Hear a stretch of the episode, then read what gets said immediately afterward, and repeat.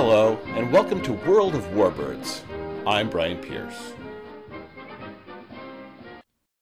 You can always check out the pictures on the World of Warbirds Facebook page in order to see the various aircraft and engines described today, and feel free to give us some feedback or suggest a future topic.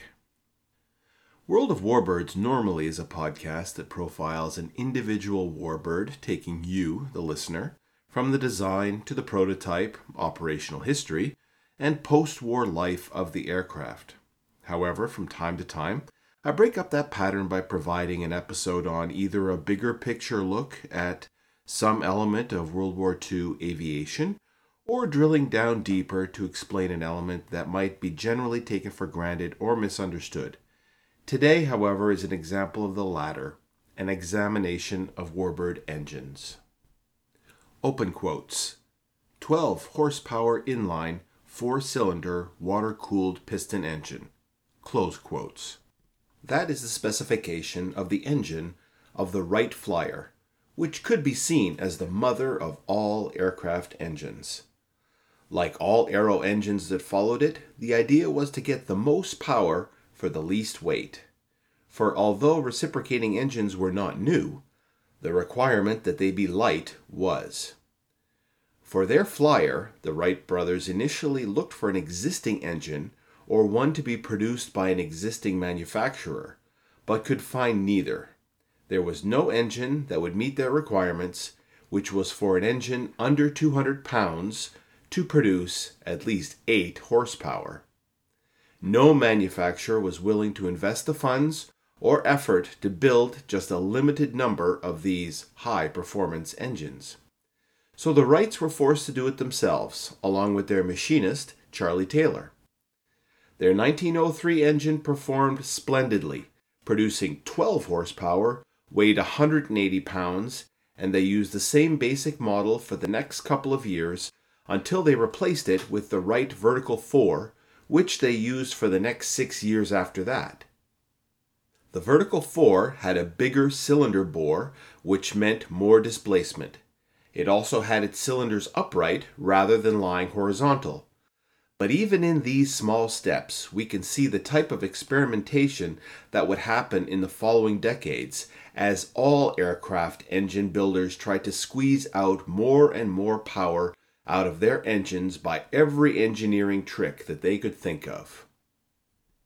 So, what do we mean by reciprocating?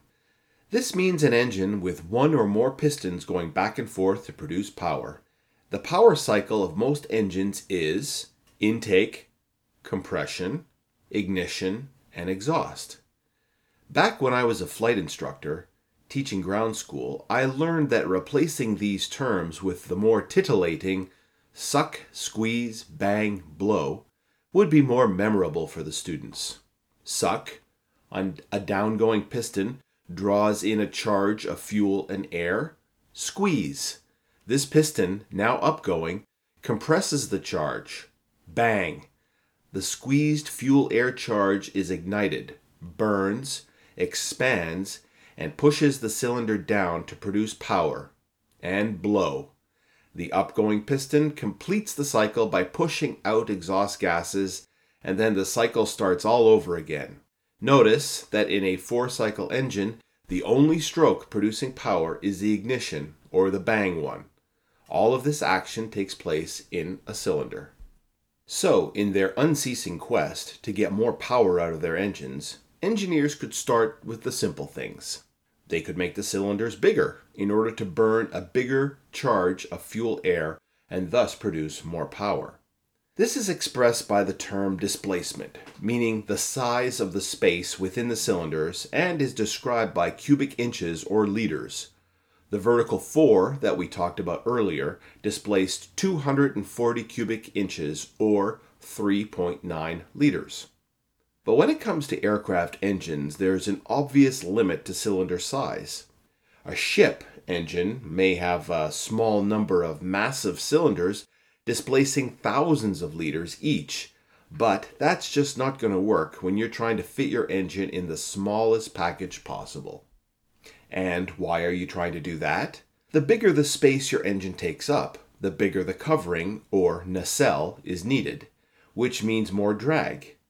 In aviation engineering, everything is a compromise.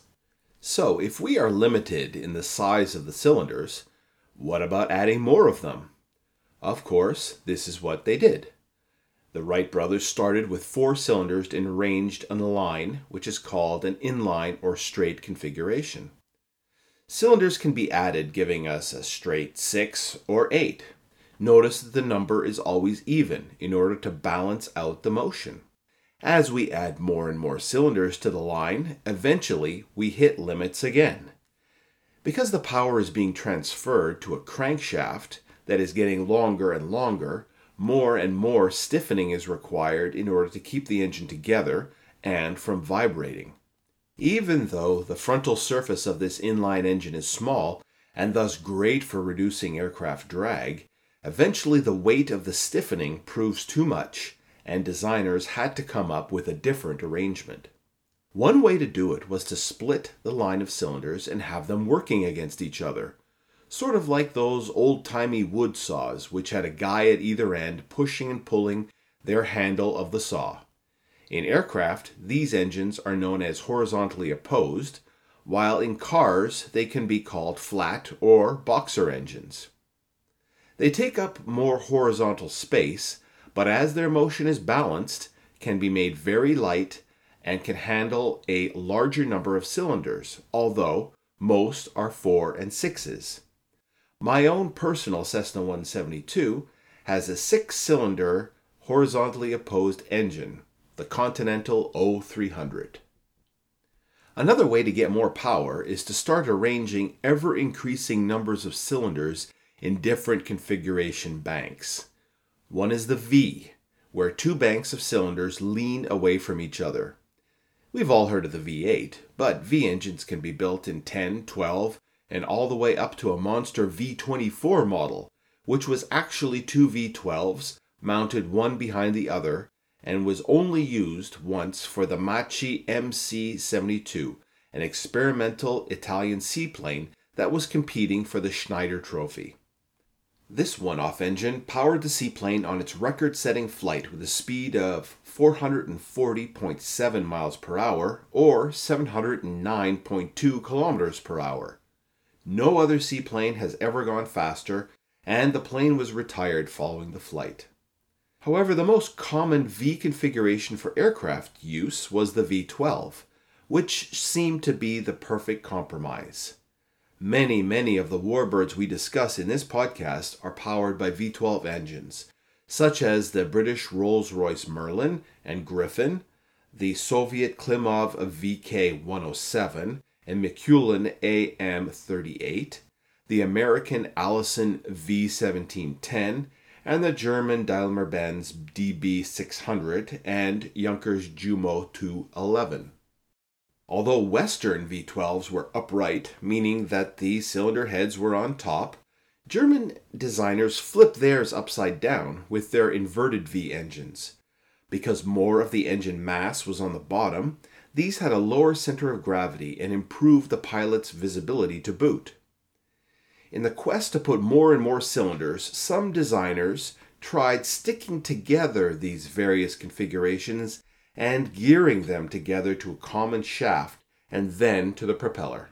Putting two horizontally opposed banks on top of each other produced an H engine, such as the 24 cylinder British Napier Sabre, which powered the Hawker Typhoon and Tempest putting a V bank on top and then another V bank upside down underneath makes an X engine, such as the 24 cylinder Rolls Royce Vulture engine, which was built by putting two Rolls Royce Peregrine V12s on top of one another. The Vulture powered the Avro Manchester heavy bomber, which was a failure, but which led to the Avro Lancaster, which was not. Listen to my episode on the Lanc for the full story on what happened there. A similar engine type was developed in Germany for the Heinkel HE 177 Greif or Griffin. Part of the design of this fast bomber was to have only two engines in order to reduce the drag in not having four engine nacelles. This meant that with only two engines, Each of them needed to be producing about 2,000 horsepower.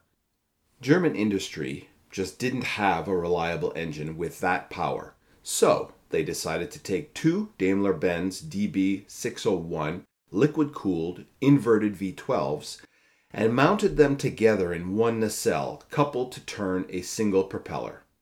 This unit was known as the DB606 power system. Now, the 601 was a very reliable engine and was used to power such aircraft as the Messerschmitt Bf 109E to F and Bf 110C to F. However, the DB606 power system with the two engines put together got a very bad name due to its installation in the HE 177.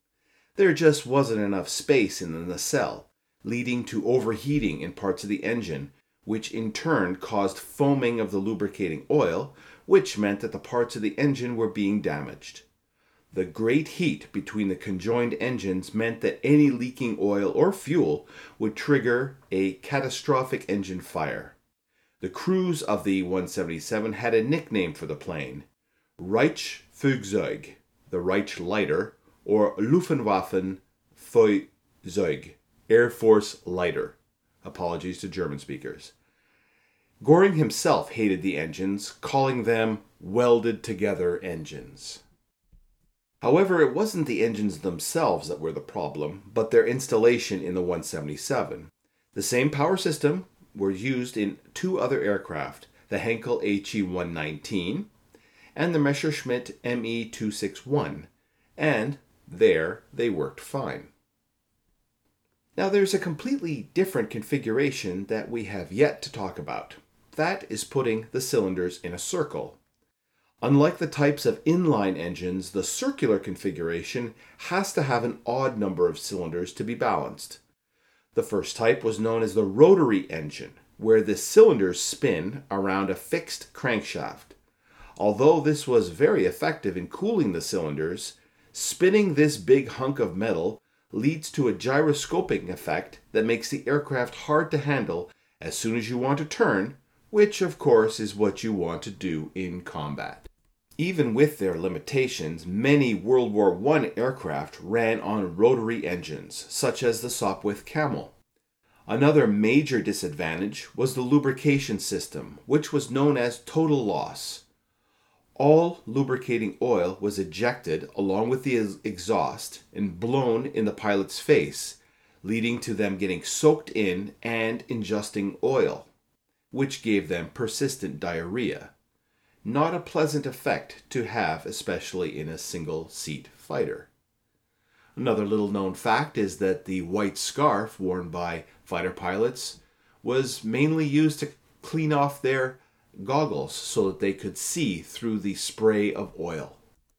So, having the cylinders fixed in place and turning a central crankshaft attached to a propeller seemed a better idea than spinning the entire collection of cylinders, and this is what we have in the radial engine. Like the rotary, they have fewer problems with cooling, which is something that needs to be stressed. For along with increases in power, there is always a corresponding increase in heat generation. With most of the inline types, whether straight, V's, H's, or X's, any cylinder further back than the front one will require help in being cooled. This necessitates liquid cooling, or using a circulating fluid to bring the waste heat from the engine to a radiator to get rid of it. Of course, this is an added weight and complexity and a cause for concern with combat aircraft when a single bullet in the system can be catastrophic. The radial engine doesn't need liquid cooling. Enough of the cylinders are exposed to the airstream in order to carry the heat away. Of course, this meant more frontal face to the engine, which meant more drag, but the radials were considered more reliable and a better power to weight ratio. They also needed to be pulled through before starting to clear the oil that had accumulated out of the bottom cylinders. Sometimes you'll see this in videos with the uh, ground crews turning the propellers around slowly on the ground in order to eject the oil that has flowed down into those bottom cylinders. But as I said in the beginning, everything is a compromise. In 1935, Lindbergh flew the Atlantic with a nine cylinder Wright 225 horsepower J5 Whirlwind radial engine. Pratt & Whitney's first radial, also a nine-cylinder, the R1340 Wasp, was the beginning of a very long line of Wasp-type radials. But still the quest for more power marched on. Any more than nine cylinders in a circle would be too unwieldy, so the idea came to put a second row of cylinders behind the first. One of these was the incredible 14 cylinder Pratt & Whitney R1830 twin Wasp engine. Pratt & Whitney built more than 173,000 of them, and they were used in several of the most produced aircraft ever built. The four-engined B-24 heavy bomber and the twin-engine DC-3, as well as the military's C-47 Skytrain, the Grumman F-4F Wildcat fighter, consolidated PBY Catalina seaplane, Douglas TBD Devastator torpedo bomber, Short Sunderland seaplane, and Vickers Wellington bomber. Although these aircraft also use other engines too in various configurations. It produces 1200 horsepower at takeoff and is still in service today. Its contemporary from Wright was the R2600 Twin Cyclone, which generally produced 1600 horsepower at takeoff and was used in the Boeing 314 Clipper seaplane, the Brewster SB 2A Buccaneer, Curtiss SB 2C Helldiver, Douglas A 20 Havoc, and B 23 Dragon, Grumman TBF Avenger, and North American B 25 Mitchell. Wright built over 50,000 of them. With two rows of cylinders, that meant that the rear ones were in danger of not getting enough cooling air and overheating. This was solved by introducing baffles in order to direct the cooling airflow to where it was needed. German aero engine designers had some other ideas. For example, the BMW 801, which powered the Focke-Wulf FW 190 and Junkers JU 88, had a little engine driven cooling fan just behind the propeller. When I had first seen this, I didn't understand why they would need a fan there when there was that big prop right in front. But I now understand that, especially on the ground, when there is little airflow from the prop, the fan does the job of sending the cooling air through the cowling. Although, when we mention British airplane engines, everyone thinks of the Rolls Royce Merlin, the Brits built radials too. Bristol produced more than 57,400 radial Hercules engines to power the Vickers Wellington, Short Stirling, Handley Page Halifax, and even some versions of the Avro Lancaster. British Centaurus radial engines were used in the Hawker Tempest II and Sea Fury, and their Bristol Pegasus was used in the Short Sunderland, Handley Page Hampden, and Fairey Swordfish. Lastly, their nine cylinder Mercury was used to power the Westland Lysander and Bristol Blenheim. Radial engines were also used to power tanks, such as some versions of the Sherman. There is something fascinating about examples from the end of a technological era. I find the last steam locomotive or the last coal powered ships almost as interesting. They're often the biggest with the most tweaks and features designed to squeeze every last bit of energy out of the fuel and delivering it to the wheels or the screws, or in this case, the prop. Before the oil fired turbine, the diesel electric, or in the case of aero engines, the jets came flying in. Now, some of these types of power squeezing features in piston engines are superchargers, turbochargers, car- carburetors versus fuel injection, water and methanol injection, nitrous oxide injection, turbo compounding, and different octane blends of fuels. We are not going to delve into each of these in any detail today, but I promise to explore each in future episodes as each is a fascinating way of getting more power out of the same number of cylinders. So let's take a closer look at some of the last piston engines built during our Warbird era. The Rolls Royce Griffon was the end of the line for this aircraft engine producer when it came to piston engines. This liquid cooled 37 liter, 2,240 cubic inch V12 started as a request from the Fleet Air Arm asking for a more powerful Merlin. The Griffon was an updated Merlin, and although it was only slightly physical larger than its predecessor, it displaced 10 more liters. It was also designed from the start to have a supercharger, ending up producing 2,400 horsepower. The Avro Shackleton, Fairey Firefly, Hawker Tempest, Supermarine Seafire, and Spiteful were all powered by Griffons. These engines have even powered air racers and tractor pullers right up into the modern era. Another British engine, the Napier Sabre, was an H24 cylinder liquid cooled engine with sleeve valves rather than the usual poppet valves that almost all other engines used and still use. Sleeve valves work by having ports in the cylinder walls that come into alignment with the cylinder's inlet and exhaust ports at the right time in the combustion cycle. At one time, this technology was thought to be superior to poppet valves because the earlier poppets would build up carbon which needed to be removed. However, changes in the technology reduced this problem, which took the sleeve valve's design out of favor. However, the engine was improved during the era to become one of the most powerful inline piston engines in the world, developing from 2,200 horsepower in its earlier versions to 3,500 horsepower in late model prototypes. Although the development of the engine took a long time and a lot of tinkering, it ended up powering Hawker Typhoons and Tempests, which were used to chase down and destroy V 1 flying bombs and they also shot down 20 Messerschmitt Me 262 jet aircraft. I have personally seen a Sabre up close at the Canadian Aviation and Space Museum in Ottawa, and I can attest that it is a hopelessly complex but very beautiful machine that can stand as a piece of art as well as an engine to make power out of gasoline. Sticking with British, sleeve valve technology, we also had the British Centaurus, which was an 18 cylinder, two row design with 3,272 inches, that's 53.6 liters of displacement, that would eventually deliver over 3,000 horsepower. It was a development on their Hercules engine that we have mentioned before.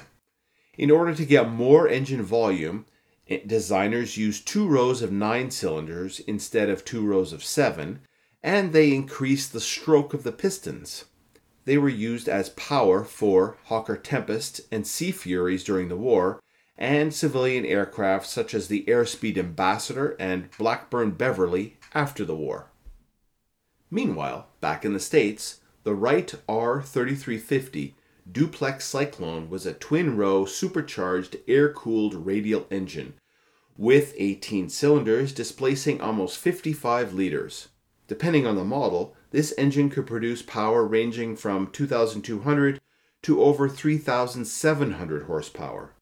This was the engine that was rushed into production for the B 29 as the bomber itself was being rushed to be built for the war in the Pacific. The B 29 had major engine issues in the beginning, as there just wasn't enough space between the cylinder baffles and the cowling, a bit like the HE 177 we mentioned previously. This just didn't allow enough room for adequate cooling, especially at low speeds, and the rear cylinders got hot enough to burst into flames. These engine fires burned as hot as 5600 Fahrenheit, the B 29's prototype second flight was ended early due to an engine fire, and the second prototype aircraft was destroyed and the entire crew was killed due to another engine fire. The B 29 struggled with their R 3350 duplex Cyclone engines throughout the entire campaign, as they were asked to haul overweight aircraft up to extreme altitudes where they were really at the edge of the power needed for this aircraft. When it came time to upgrade the B 29 to the B 50, one of the first things they did was to swap out the R 3350 duplex Cyclone for its more powerful competitor built by Pratt & Whitney, the R 4360 Wasp Major. However, I don't want to leave you with the impression that the R3350 duplex Cyclone was some sort of failure.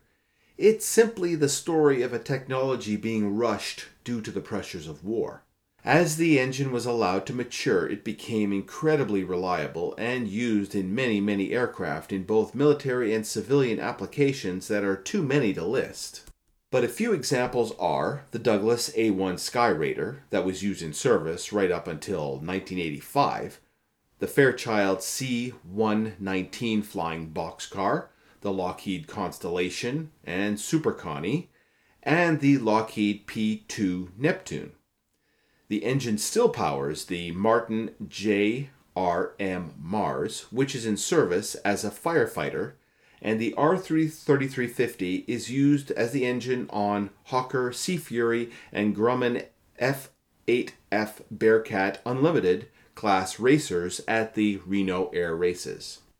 The Pratt & Whitney R4360 Wasp Major can be considered the culmination of the evolution of what started with the Wright brothers' little four-cylinder 12 horsepower engine.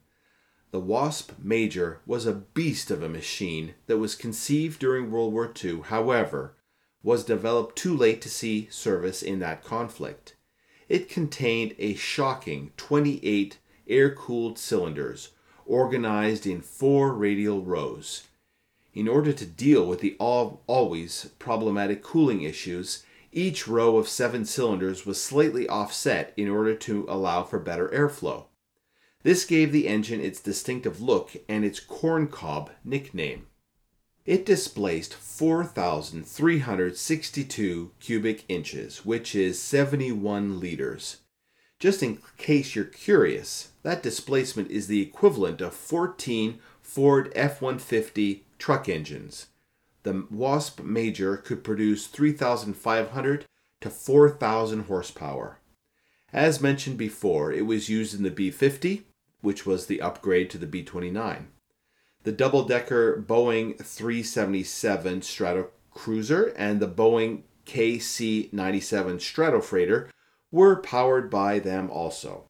Six of them were mounted in the Convair B 36 Peacemaker, as well as the Hughes H 4 Hercules, more commonly known as the Spruce Goose.